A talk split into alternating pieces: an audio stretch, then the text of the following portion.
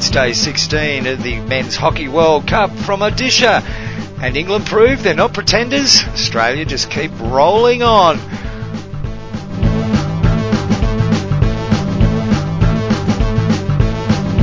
And welcome to the World Cup Daily. Day 16. It's been a fabulous Men's Hockey World Cup in Odisha. And, uh, gee, what excitement last night, Matt? What are you doing in here? Eh? What are you doing in here? What do you mean? This isn't an area for players. Get the f out of here now. I'm serious. Players are not allowed in here. Welcome to show 16 of the World Cup Daily. Sometimes you've just got to put your foot down, haven't you, John? Uh, Yes, you do. um, it wasn't quite the way we- we were expecting last night. Um, my prediction of a 3-2 win wasn't far off, but I picked the wrong team in the Argentina-England game. Before we get on to the games, can we can we just address Can VIP sorry, gate? Can you can you beep that for me uh, retrospectively, please? Well, let, let's talk VIP gate.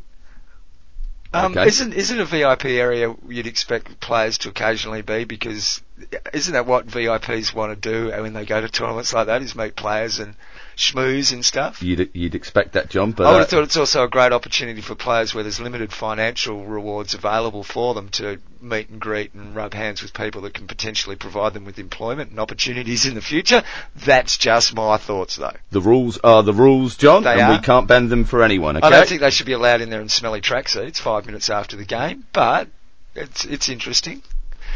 Yeah, I think the way it was handled, not what happened, is the people's concerns. Yes, that's correct. More will come out on that later on. Uh, we might even have the audio for you uh, in the next day or two. We've uh, managed to have a source who's provided us with some of that audio, and we'll see if we can't get it past the lawyers. But let's move on to the. Um, do you have a lawyer? No, Uh, can't afford them. We'll ask Keely. Um, first game up last night, Argentina versus England. A game many, many, many pundits didn't think England could win. No, but they certainly did. I thought they were good defensively. They put great pressure on the ball, and they were ultimately fitter. Okay, at the start of this tournament, I did not rate England. I still don't think that they can win it, but they're a much better team. They've improved tremendously through this tournament. Their first game was rubbish. Uh, they had their moments against Australia. They worked tirelessly against Ireland and New Zealand, and they've got their awards in this game against a team that were just, to be blunt with it, lazy. Yeah. Um, I I thought that the Argentinians lost that game in the 10 minutes after they scored their first goal. Uh, England have proved that when you score against them, they will come out and have a real hard ping at you straight away, and they've done it several times in this tournament. Within a minute or two minutes, they've scored back against you. Yeah. Now, the Argentinians did the right thing and sucked that up for a minute or two, and then they just sat back, and, and it's like, oh, well, we've got a goal, you come and get a goal back off us. And England went, yeah, okay, we will. And they did. And that was where the game was lost for mind. Um, England attacked the game to win, and that's what proved to be the successful formula. Yeah, well, Mazzilli opened up the scoring in the second quarter, a couple of minutes in. Sorry, um, Peillat opened up the scoring from a Ma- Mazzilli referral um, from a short corner. Um, poor old Pinner, he, he made the save and then it somehow managed to bounce back up and from the inside of his glove as he was falling backwards, didn't he? And, and he had a good sort of whack onto the goal on the way down. a sore well. elbow. Yep. Uh, and then um, you know Argentina sat back. Uh, they they scored that goal in the 17th minute, three minutes before half time. It was number 17 for England, Barry Middleton, the Yeah.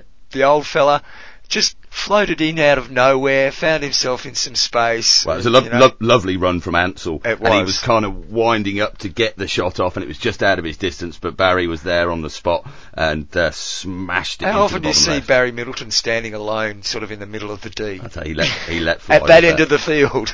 But it's a long way to go back for the old fella, isn't it? You know, he, he turns his stick the other way round and has a little hobble back to the halfway line.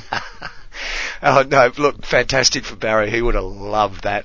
So that was 1-1 at half time. It, it was, and then um, in the 45th minute, it was a fairly tight third period, but England maintained their dominance. Now, if you look at the stats, it's not hugely in England's favour. Well, that, Um, that, that third quarter certainly was 61% possession Yeah. in the third quarter, but not o- over the game. Oh, over the game, was but even. what was really important for England was a pass accuracy of 71% versus 59%. If you're going to be competing against the big boys, the Dutch and the Australians, that pass accuracy has to be consistently over 70%.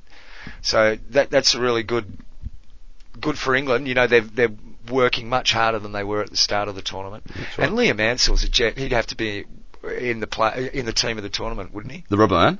The rubber man, yeah. He- no, he, he had a he had a super super he, he's having a really, really good tournament. He's made a hell of a difference to that England team. I still see a couple of things in them that they need to work on that I don't think if that, that will cost them when they come up against better teams. Yeah.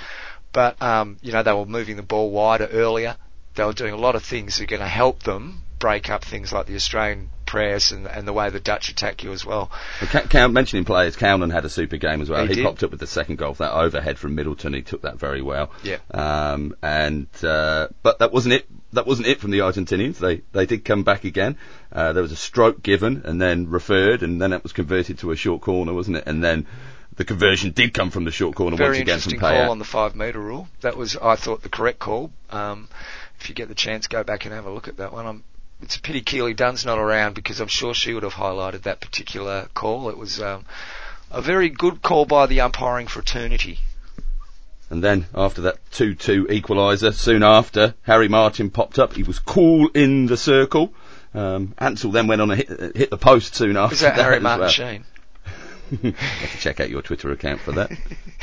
Um, look, a fantastic victory for England. What was Oh, really Ar- Argentina had just had that one chance with about two seconds left to go that uh, Pinner got the save.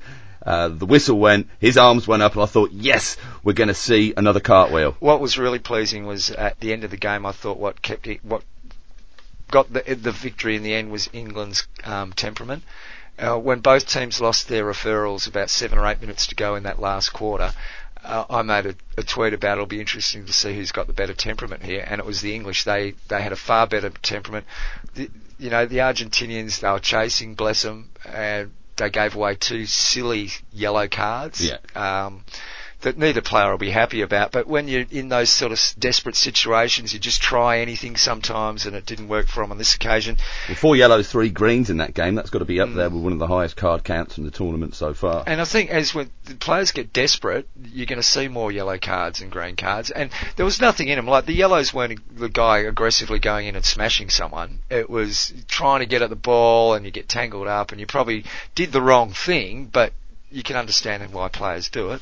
But it was that was a really a standout point for me was England's temperament, and that's what they're going to need going Yeah. through into the next Yeah, I- couple of games if they get to the last one. And but we did speak about the age of some of those Argentinian guys yesterday. That's probably the end of the road internationally for quite a few of them. Um, it was exemplified the, the that extra level of fitness that England had. Rossi in, in shot, I think Ansell was carrying the ball away around the halfway line, and Rossi was could barely trot back. He was consigned to the fact, nah, I'm rooted. Oh, look, and I, I think too they've got to do something about their forward line. The forwards have one of the great, greatest advantages in world hockey, and that is having a drag flicker that everybody fears. Yeah. So as a forward, you know every time you get near the D, the opposition defence is going to be worried about conceding short corners. Yeah. They're going to have something else on their mind, and that should be working in Argentina's favour. And at the moment, it seems like it's not. They're relying on him. What's should be their greatest weapon of attack is now their biggest Achilles heel. Anyway, I'm sure the Argentinians will do a thorough review and they won't be happy with that result. But it's England who go through to the um, The semi-final, Semi-finals? and their, their third consecutive semi-final at and a World will- Cup. It is well done to England. They will be playing uh, the winner of match 32, which is the early game tonight, Germany, Germany, and Belgium. Let's move on to the second game because we've wasted a lot of time getting this far in the program, Matt.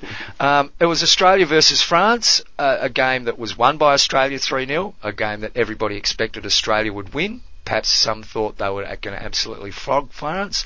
Um, I thought it was a very commendable f- performance from the French. The Australians did what the Australians do. Yeah, the, the French were good. They, they had their opportunities. They've got a lot to work with. Yeah, yeah. and they are seriously not a, a ranked 20 team. They're a, as they are at the moment, the way they're playing, they're a lot. They should be ranked a lot higher. Well, three different goal scorers again for Australia. Um, two goals up at half time, all three from penalty cor- corners. Um, that's indicative of the Australian team. There are goals everywhere, aren't they? Um, They and are. I know in particular you liked penalty corner number three that Oh, it was a Zalewski put away. ripper.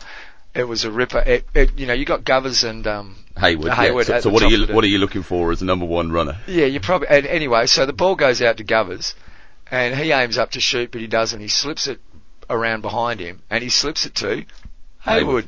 So you, your defence is thinking, uh oh, there's the variation. Get ready for it. What does Hayward do? Slips it to Zalewski on the post. On yeah. the post. At, uh, a, a few feet outside the post. He wasn't on the post. No. He was wide of the post. No, yeah, time, time to control it and lift Yeah. the ball up and up and over the keeper. It was it was a great variation because especially when you've got two blokes that can seriously drag flick and the defence is only going to be looking at them, and that is one of the one of the strengths of the Australian team. They do have goals everywhere, and they think they think about what they do, the grey matter between their ears. Another good, solid team performance. Any standouts for you? Uh, player wise, Yeah. Not really. No. To be honest, I, that's the problem with the Australians a lot of the time. It's such an even team contribution, and if you know they do the simple things well. They do the really simple things really well. They don't need to be flashy and of you know use great tremendous skill, although they have it, because they do team things really really well. And it's the simple things. They pass well, they trap well, and they tackle well Yeah, and they work hard for each other. real hard. France, a lot to look forward to because they work hard as well. They're probably two players, really world class, top quality players short of breaking into say a top six or a top ten, top, ten. eight. Yeah. But, well, mate, they're, they're, they're, they're in the eight for the World Cup, they're, aren't they? they're close enough that we should see them start to get some serious competition from other top ranking nations because they'll recognise France as being a worthy opponent. Yeah. Well, I heard Charlie Broom mention in the commentary well. Now with Australia, they share the goalkeeping duties between Tyler Lovell and Andrew Charter, and he made a save, I think maybe in the third quarter, and uh, I think Charlie Broom said that's the first time he's made a save in three, games. Yeah, yeah. Well, it's one and a half really, because Well, they yeah. play half and half. Now, um, after the game, Victor Charlet spoke to uh, the assembled throngs, and this is what he had to say about France's campaign. Yeah, it's awesome tournament for France. Uh, we are disappointed about this game, but I think the, the top three or the top five of the world is maybe too far for us now. We are we have to do step by step, and uh, maybe in one or two years uh, this game is, is, is for France. So we have to wait to work and to be happy uh, about this tournament. Hi, I'm Shane Mitten, and you're listening to the World Cup Daily Podcast at the Odisha Hockey World Cup. And that was Victor Charlet from the Hockey India Twitter feed. Thank you very much for the use of that. Now, yeah, the big char, a lot to look forward to. Paris 2024 firmly in their minds. And look, I, I know we've had a bit of a, a joke about the big char obliques and you know back rowers and all that sort of stuff. He is an amazing athlete. He, you know, he's their runner on short corners. yeah. Uh, so Oh, yeah, he might be a big boy, fella, but he is an amazing athlete, and um, I think with guys like him as the the pillars of the team, they can only go forward. France. Yeah, I thought Lockwood was a bit quiet. Um, he's had an Yeah. excellent tournament so far and been very lively, but Australia just didn't provide those opportunities in and around the circle that he's had uh, in the tournament so far. And I thought Victor Hugo Genestet was very good as well. Okay, let's let's get to the games coming up, shall we? We've talked enough about that. Australia will be going through now to the semi-final, and they will be playing the winner of the Netherlands-India game tonight. Before we get to those games, we should find out what the master tipper has to say. How did you go last night? Not so good. He got one result um, correct, but uh, it wasn't wasn't correct on the scoreline. Let me guess who he's going to tip today. You're listening to the World Cup Daily Predictions, a cooperation between Studio Hockey and the Reverse Stick.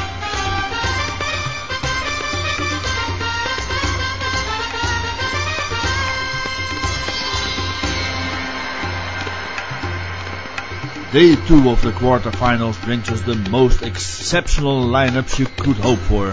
Two European powerhouses clash in the game between Belgium and Germany. The Germans have been impressive here, in spite of being hindered in the preparation for this World Cup by the FIH. But Belgium has always been a difficult opponent for them in recent years. However, I think the loss of John John Dohmen will hurt Belgium in these top games, and Germany will prove to be too strong, or at least too efficient. I call a 2-1 victory for Germany. Game 2 will crank up the volume in the stadium. India meets the Netherlands. The first and last quarters might very well be deciding in this game. Both are capable of opening like a fury, but closing in full force as well. The crowd will definitely have their impact, but I guess the Dutch experience will be even more important. I call a 3-2 victory for the Netherlands. That's it for today on the Daily World Cup predictions. Tune in tomorrow for a new episode. But for now, enjoy your hockey. Or as they say in India, up Bas Hockey. Hi, I'm Flynn Ogilvie, and you are listening to the World Cup Daily Podcast at the Odisha Hockey World Cup. You are indeed listening to the World Cup Daily Podcast, Show 16. Thank you so much to Ernst from Studio Hockey. You can follow Ernst on social media. Just search Studio Hockey or StudioHockey.com. You can follow us on social media as well, John. Instagram, Twitter, and Facebook. Yeah. All at the reverse stick. Uh, his predictions for the semi-finals are going to be interesting, depending on the results that come up today. Of course, tomorrow is a rest day, uh, and the semi-finals coming up Saturday, uh, and the finals on Sunday. That's correct. We'll have a show tomorrow, looking back over everything, and then we'll be previewing the semi-finals on our show on Saturday. So, show number 17 will be a bit of a look back over the tournament, and show 18 will be the uh, semi-final preview. Okay, Salivating over the Oh, prospect of I am. tonight's two games, and they, they are going to be close, close encounters. Um, very quickly, what did you uh, what do you make of tonight's games? Um, well, Germany and Belgium play a lot of hockey against each other. In 2017 alone, they played six times, I think, five or six times. Um, and they were all pretty close encounters, except for that Hockey World League semi-final, uh, 6-1 drubbing that Belgium had over uh, Germany. Uh, in the World Cup itself, they've met three times. Most recently in 2014, last time around, that was the fifth, sixth playoff, and Belgium 4-2 winners there. So on the form book, you'd say that Belgium are probably slightly edging things. Uh, and on this tournament as well, I'd say that Belgium have grown into this tournament and they're looking sharp. I'd, it's a tough one to call. Um, yeah, it is a tough game to call. I, I look at um, where teams are vulnerable, and both of them have vulnerabilities that could easily be exploited by the other Uh, side. defensively, yep, Germany, short corners, certainly. Yeah. Uh, so what what gets get me is that when you look at the German short corners, their postmen refuse to stand inside the post. Now have a look at the guy that was playing postman for Pakistan. it's probably a goalkeeping directive with that though. You reckon? Yeah. Oh, I think it's that's where they're going to lose goals. They've, they've, if you're going to have postmen, put them inside the post so that they can save the bloody goals instead of hanging their stick in there and hoping. And that's where they that'll cost them. It will cost them. Um, And the other game, uh, India versus Netherlands. Yes, there's going to be some home advantage um, from the crowd. The 12th man, uh, Ernst picking a 3-2 win for the Netherlands. Of course, he's going to pick a win for the Netherlands. because I got told India was going to win. What already? Well, Yeah. uh, well, you've seen the graphic of the World Cup that's on all the FIH stuff, haven't you? Well, they, they're already won, haven't Yeah, they? the ribbons, are, the ribbons are already on there, mate. Yeah, okay. Interesting. Um, India are going to have to play well. They're going, if they want to win this game, they are going to have to play right out of their backsides. I think we're going to need some very strong officials for the game as well, John. Um, yeah, definitely going to need some strong-willed officials. I mean, the crowd, crowds are an acknowledged factor in sport. I think everybody knows that they do have an effect on what happens. Um, it's nothing you can do about it, and it can't be quantified, but it's there. Uh, oh, who do you tip? I, I think the Netherlands are going to be too strong for them. I I see the Netherlands defence being able to break down what the Indians try to do and attack far more effectively than the Indians will be able to do that to the Dutch. Um, well, but we did see that shock, shock, uh, 4-1 win for Germany. Uh, so that would give, against the Netherlands, uh, in the group stage, so that would give some hope to India, certainly, wouldn't it? India's problem is that they they still have too much of the winning the game off their own stick mentality. Their forwards do. The forwards get the ball and they think this is my chance to be a superhero. The Belgians and the Germans are far more willing to throw the ball around. And it'll be interesting to see if that happens again tonight with India or whether someone's talked some sense into them. The Dutch, of course, missing Sander de Wijn. Um, he's gone home with a hamstring injury. Terrible his injury in the last few minutes of the game the other day. Joep de Horrible. Mol comes in. Uh, he he got out to India oh, maybe four or five days ago now, uh, Yeah. just in case something like this happened, and it did happen. Yeah, you know what the Dutch are like though. They've just walked down to the spare parts. Or ordered a new back line or a backman or whatever and out they pop.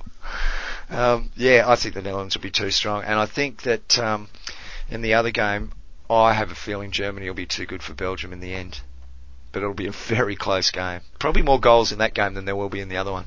Mm, I'm expecting Simranjeet to pop up with a couple in this one for the Indians. So I'm going got to go. on your dream team, haven't gonna you? No, I haven't. I'm going to go five three to the Netherlands in that game, and I'll tell you what. I'll give you a prediction on the other one. Uh, Belgium two one winners. Okay, there we go. We've got a score out of you. Uh, that's all coming up tonight. The early game at 16:45, be uh, 4 4:45 Bhubaneswar time, and then the late game at uh, 7 p.m. in India. So we're looking at around 28, 29 degrees for that first game. 43% humidity, 10k winds, cooling down a little bit into the evening. Uh, uh, a little bit cloudy, and that cloud's going to keep continue to build up, up to over the weekend. Um, we're expecting 20 degrees and rain on Sunday for the World Cup final.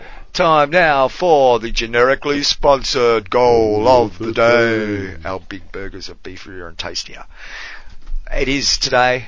I, I, I tried to use my Australian bias to get that um, wonderful penalty corner variation in, but it wasn't quite there. I wanted to use my old man bias to get Barry Middleton's goal in, but that didn't work. So instead, we had to go with some good old fashioned hockey nous. Well, that- it comes from Eng- England, and it's a great strike as well. But you know what? You got to play a half of a quarter of hockey or whatever it is out to the very end. Quarters don't finish a minute before the allotted time, and the Argentinians found that out. England can come forward again. Rossi almost reluctant to retreat for Argentina. Long ball over the top. An opportunity is Calnan, and it's a goal. Well, he had a yellow card earlier on. From zero to hero, Will Calnan. And what a defensive error there by the Argentina team, an experienced side. An Olympic gold medal winning side. Just coming to pressure. And uh, thanks to Dan Strange and Jake Beersing there, and Star Sports for the uh, the audio from their coverage. And of course the FIH. and indeed the FIH. Uh, Calnan, that great strike, great pick up by England. 30 seconds to go or something, and the Argentinians just went to sleep. It was, but England pounced, and and they took the moment. They realised the moment was there, and they went with it. They could have easily have been sitting back just waiting for three quarter time as well, but they stayed engaged with the game. And when you stay engaged with the game for the full 60 minutes, you're a good chance to win it. Super overhead from Big Bad Bazza. Um, yeah, He's Ca- a feature. He Ca- should have been man of the match. Townham was uh, cool and calm. He brought the ball down beautifully. And what I loved about that little clip as well, John, thump. You heard that backboard go. Yeah, Craig. That was our goal of the day, the generically sponsored goal of the day. Congratulations, Will Calnan. You win our very best wishes. Oh, you cut out my generic sponsor tag. Sorry, go on, do it again. Oh, I can't now. I forgot what it was. It's something about stuffed crust pizza anyway. Um, Cheesy? cheesy. More cheese. More cheese to please. I don't think you need any more cheese if you're still listening at this point. okay, we're going. This is going to be our longest yet. We're going to set records today, Matt. right. Uh, ga- we've gone through the games coming up tonight already, giving you the times, giving all the information. Anything else caught your eye? A couple of very quick things. Some mentions about us talking about Rob Abbott quite a bit with regard to the school rabbit. fancy. We're not going to talk about Rob Abbott at all in this show. That we recognise there's been too much Rob Abbott talk, uh, so we're definitely not going to mention his team. Rob Abbott, you're not going to be mentioned at all. So no, no more Rob Abbott. Okay? No, I won't say Rob Abbott. then. No, don't do that. Um, but he's uh, he's in fourth he's in fourth spot at the moment, Rob Abbott on the scored dream team, John. Uh, but we've got two new people at the top of the table. Have you? Yeah. Um, Mateusz Groschel, he's he's appeared from nowhere on 204 points, and Mark Pike, uh, who's uh, based here in Western Australia. Sorry, the cat's making some noise in the background. If you're wondering what that strange noise is, uh, he's in second spot now. Boys, you don't get on the show just by joining that. Uh, you do, mini league. obviously. You don't, because we're not going to mention you at all, alright? And you're certainly not in the chance of winning one of our fantastic prizes that we still haven't worked out what they're going to be. Um, so, effectively, in the third spot, Ramiz Raja on 189 points. You're at the top of our, our mini league. Uh, Rob Abbott's uh, in second place then. As you're You, you're in 11th, mate. Well, That's all right. but, but nine if you look at the revised tables, which would also then put me up to sixth place. So you've got a bit of work so to do yet. can you just join a league I think, well, this is the plan, John. I'm going to trawl through every single league this evening, and if there's anybody in those leagues that, uh, with less than 173 points at the top side, I'm joining that league. That's the way to go. Uh, uh, just for those of you that were concerned, Ollie has been found safe and well. Thank you so much to Tom Wetton, who's there on the ground in BBI. Uh, sent a little pic through on Twitter to us. Uh, so it was good to know that uh, Ollie's back to work. It, uh, just be careful, Tom.